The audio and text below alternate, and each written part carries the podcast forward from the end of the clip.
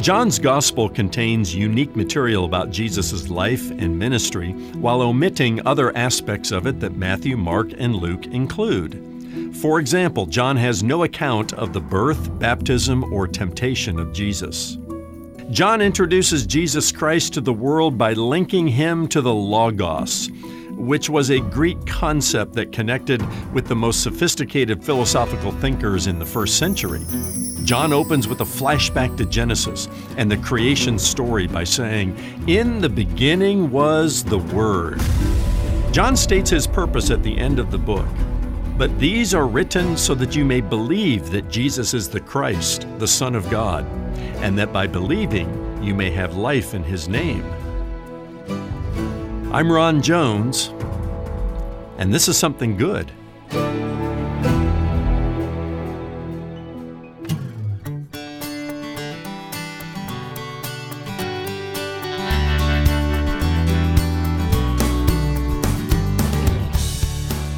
Seeing is believing, or is it? Hello and welcome to this Friday edition of Something Good with Dr. Ron Jones, lead pastor at Atlantic Shores Baptist Church in Virginia Beach, Virginia.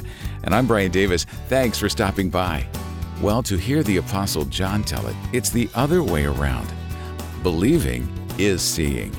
This truth is echoed throughout the Bible, but the Gospel of John places special emphasis on belief as well as the person in whom we should believe. John ultimately takes us to the deep end of theology and philosophy, and we dive into those waters next as Ron moves ahead in his teaching series, Route 66 The Ultimate Road Trip Through the Bible. Stay with us now or stop by our new digital streaming platform at somethinggoodradio.org to listen to the broadcast on your schedule. That's somethinggoodradio.org. You can also subscribe to the podcast at Spotify or wherever you get your podcasts with today's Something Good radio message John, Reasons to Believe. Here's Dr. Ron Jones. Well, The Santa Clause, uh, starring actor and comedian uh, Tim Allen, is a, a popular Christmas movie franchise and it's one of my favorites. I love to watch uh, all three versions of The Santa Clause, The Santa Clause 2, and here's a creative title The Santa Clause 3, actually subtitled The Escape Clause. But after Santa dies accidentally in Scott Calvin's uh, front yard on Christmas Eve, Calvin, who's played by Tim Allen, and his son Charlie travel magically to the North Pole, where Calvin learns he must become Santa by the next Christmas. Calvin thinks he's dreaming t- until he starts uh, gaining weight, and he notices that reindeer are following him everywhere he goes.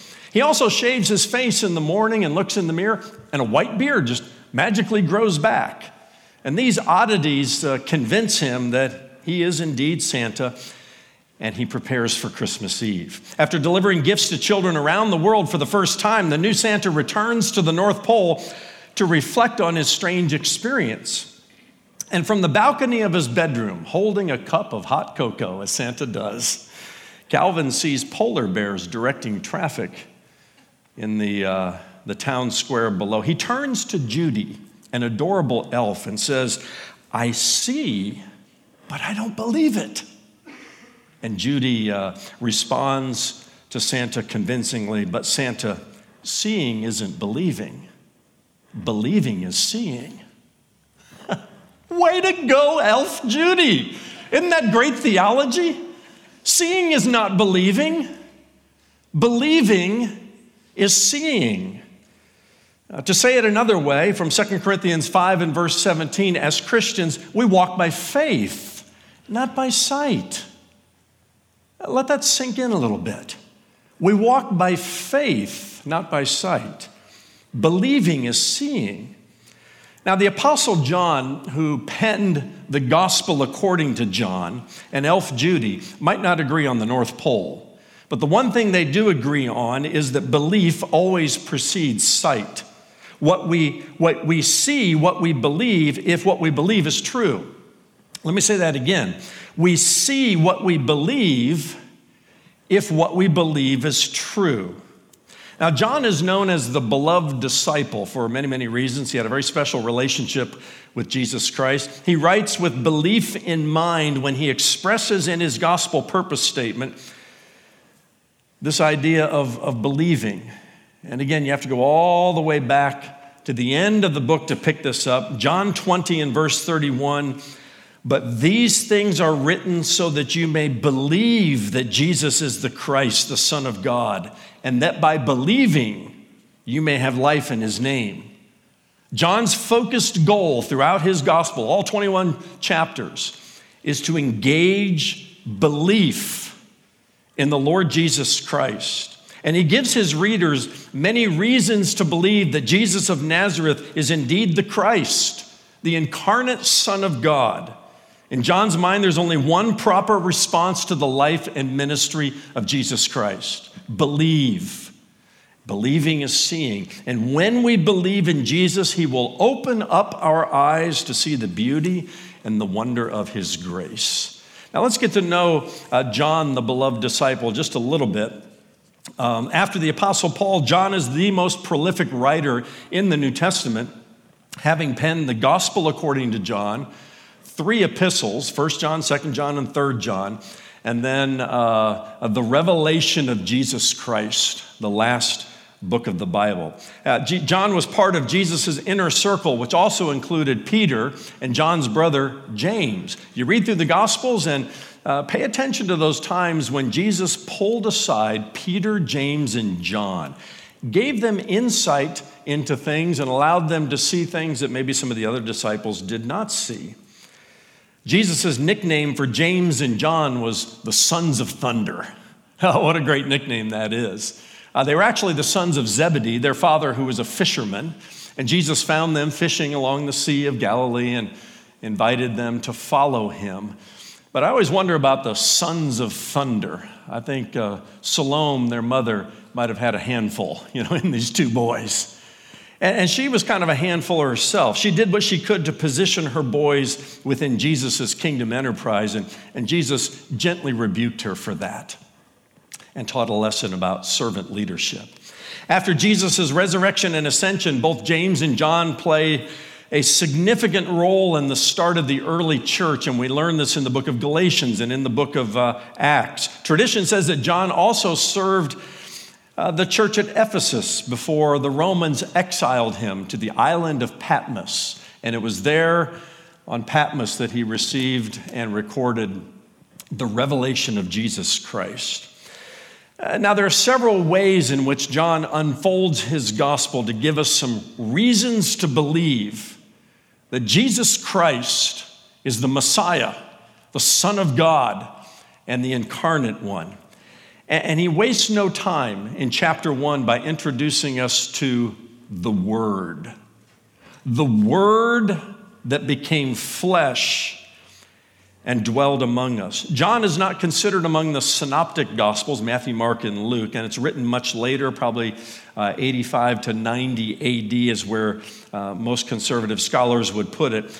But it contains uh, much unique material about the life and ministry of Jesus Christ, and also omits some material that Matthew, Mark, and Luke include. For example, uh, John has no account of the birth or the baptism or the temptation of Jesus Christ in the wilderness. Uh, descriptions of the Last Supper, Jesus' agonizing prayer in Gethsemane, and the ascension are also missing. Maybe John felt uh, led by the Holy Spirit that Matthew, Mark, and Luke had included those accounts uh, and done so uh, effectively. But unlike the other Gospels, John introduces Jesus Christ to the world by linking him to the Logos. That's the Greek word that is translated word in, uh, in your Bible and could also mean reason.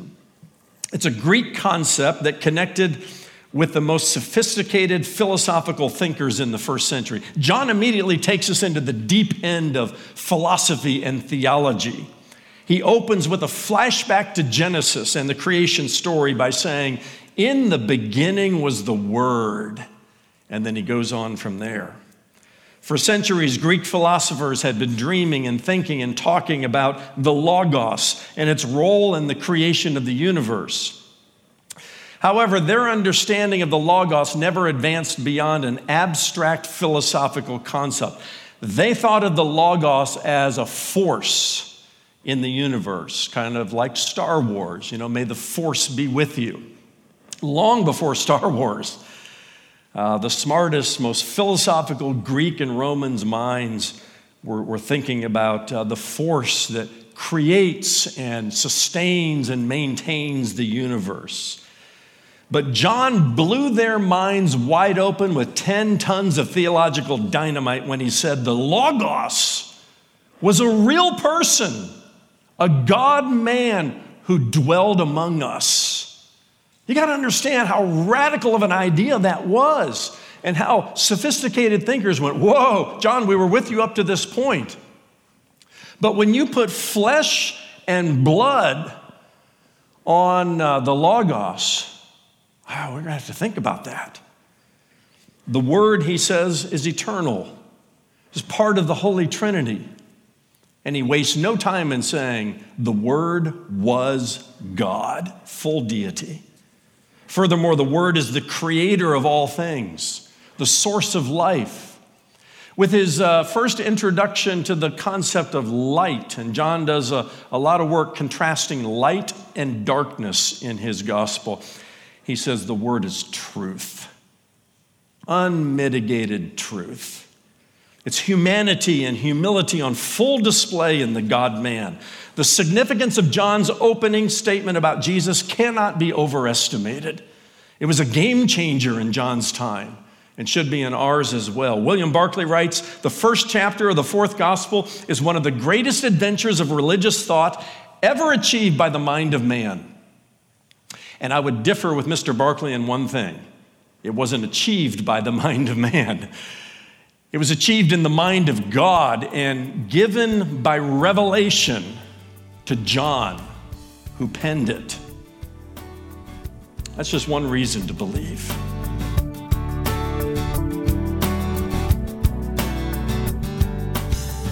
Don't go away. We'll be right back with more of Dr. Ron Jones' message John, Reasons to Believe. New to the program? If so, we want you to know that all of Ron's messages are archived at our website. That's somethinggoodradio.org. Again, somethinggoodradio.org. And when you stop by, use the Partner tab at the top of the homepage to check out the 828 Club. That's a special group of people who partner with Ron so that he can share these internet and radio broadcasts the whole year through. Join the 828 Club from our website or give us a call at 757 276 1099. That's 757 276 1099. John 3:16 is the most quoted verse in all the Bible. In that passage, John urges all mankind to believe in Jesus Christ. And throughout his gospel, he explains why we should. We'll explore those reasons next in the second half of today's Something Good radio message John, Reasons to Believe. Once again, here's Dr. Ron Jones. But here's another reason, a unique reason that John gives us to believe in the Lord Jesus Christ. And I'll just say it with a reference. John 3:16. I mean everybody knows John 3:16, right? How can you talk about the Gospel of John and not go to John 3:16? It's the most quoted verse in all the Bible. In fact, let's just say it together. For God so loved the world that he gave his one and only son that whoever believes in him shall not perish but have eternal life. This verse came from a conversation Jesus had with a Pharisee named Nicodemus, who came to Jesus at night, John says. And Jesus also said to Nicodemus, Are you ready for this? You must be born again. Nicodemus didn't know how to factor that into his, you know, Pharisaical equation there. But John 3:16 is the gospel in a nutshell. I love the way Max Lucado uses his uh, poetic flair as a pastor and an author to describe John 3:16. He says, "It's a 26-word parable of hope, beginning with God, ending with life, and urging us to do the same. Brief enough to write on a napkin or memorize in a moment, yet solid enough to weather 2,000 years of storms and questions. If you know nothing of the Bible, start here, he says. If you know everything in the Bible, return here. We all need the reminder.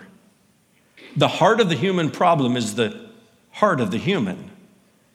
He says God's treatment is prescribed in John chapter 3 and verse 16. David Jeremiah in his book titled God Loves You also reflects upon John 3:16. He says, John 3:16 has long been regarded as our greatest, most direct and most concise statement of the gospel.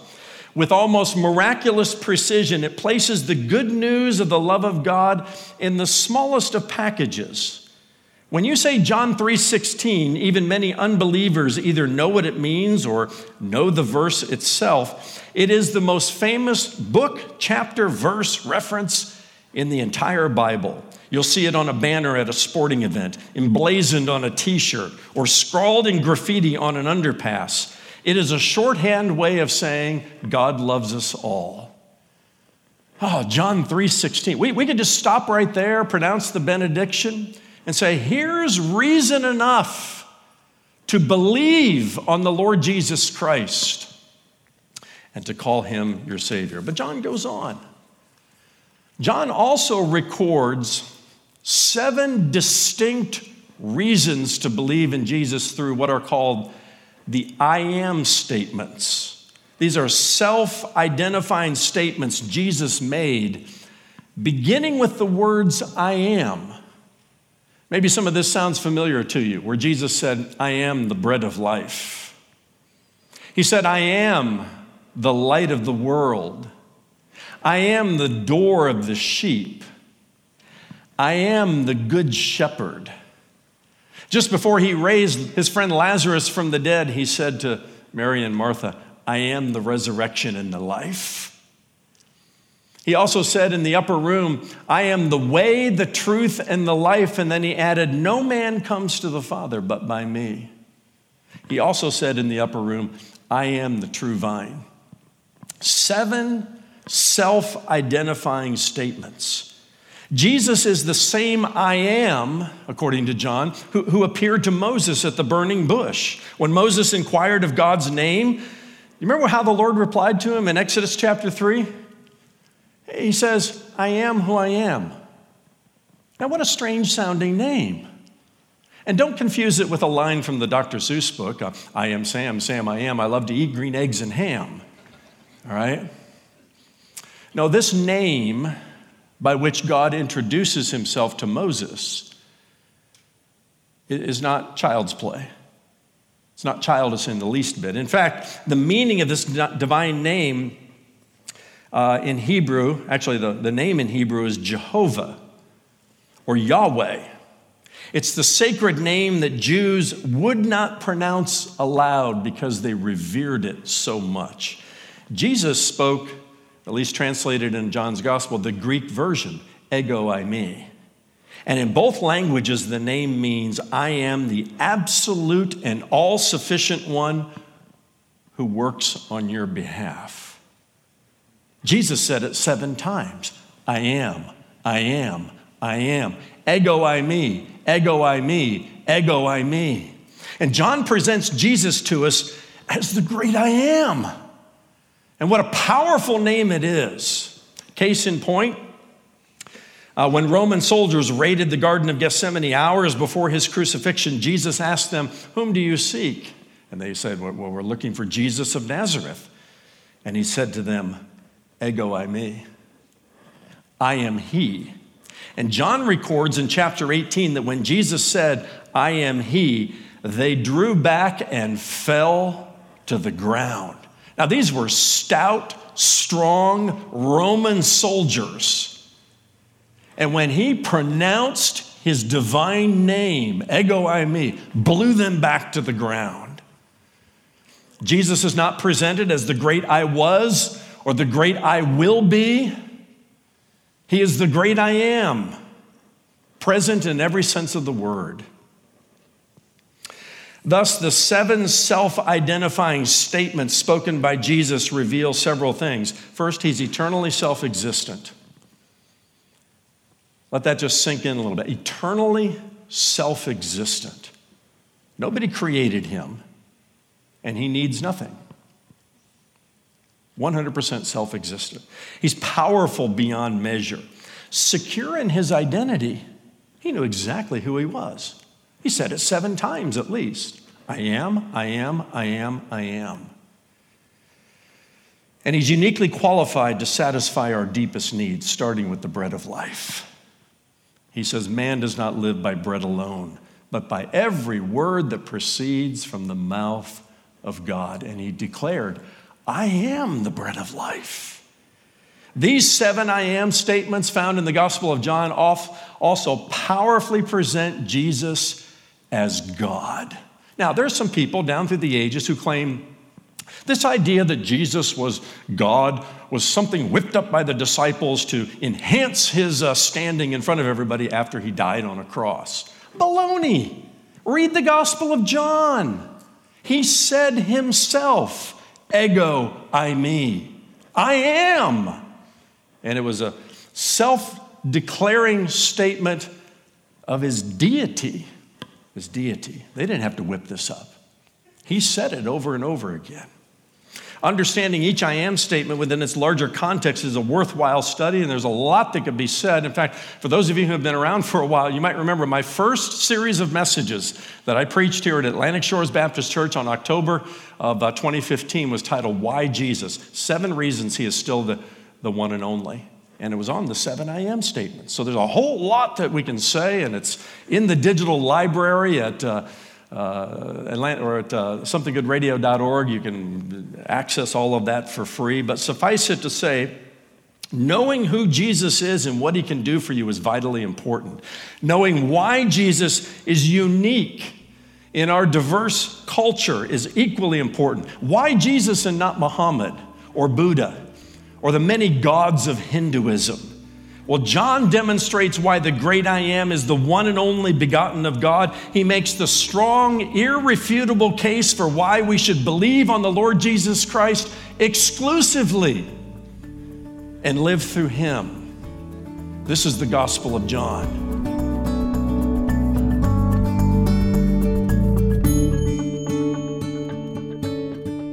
John, the apostle whom Jesus loved, points us clearly and unmistakably to God's love for all of us. As evidenced by his life on earth, love is not merely what Jesus does, it's who he is. Just one more reason to believe that Jesus is exactly who he claimed to be.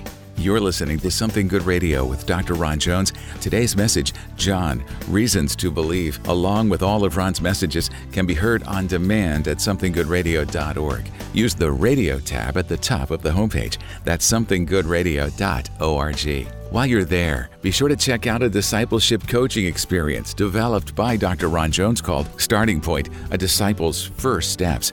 It's a return to the fundamentals of the Christian faith, one that'll help you make disciples of Jesus Christ who will go and make more disciples. To find Starting Point at Disciples' First Steps, look for Something Good courses when you visit somethinggoodradio.org. Something Good exists only through the faithful prayer and financial support of friends like you. And for your gift today, we'll send you a new resource written by Dr. Ron Jones that goes along with his current series Route 66 The Ultimate Road Trip Through the Bible. It's an ebook that covers all four Gospels plus the book of Acts. This content is available for a limited time to our monthly partners or for anyone who sends a gift today. Give online at somethinggoodradio.org. You can mail your gift to P.O. Box 6245, Virginia Beach, Virginia 23456, or call our offices at 757 276 1099.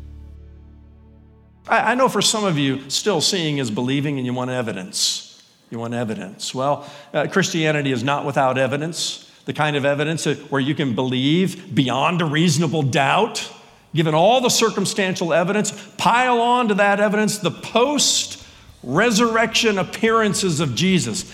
John mentions them uh, perhaps more than the other gospel writers, and he includes his uh, uh, post resurrection appearance to Peter. That's next time when Ron shares part two of his message John, Reasons to Believe. Join us then for Something Good. For Ron and the entire team here at Something Good Radio, I'm Brian Davis saying God bless and thanks for listening.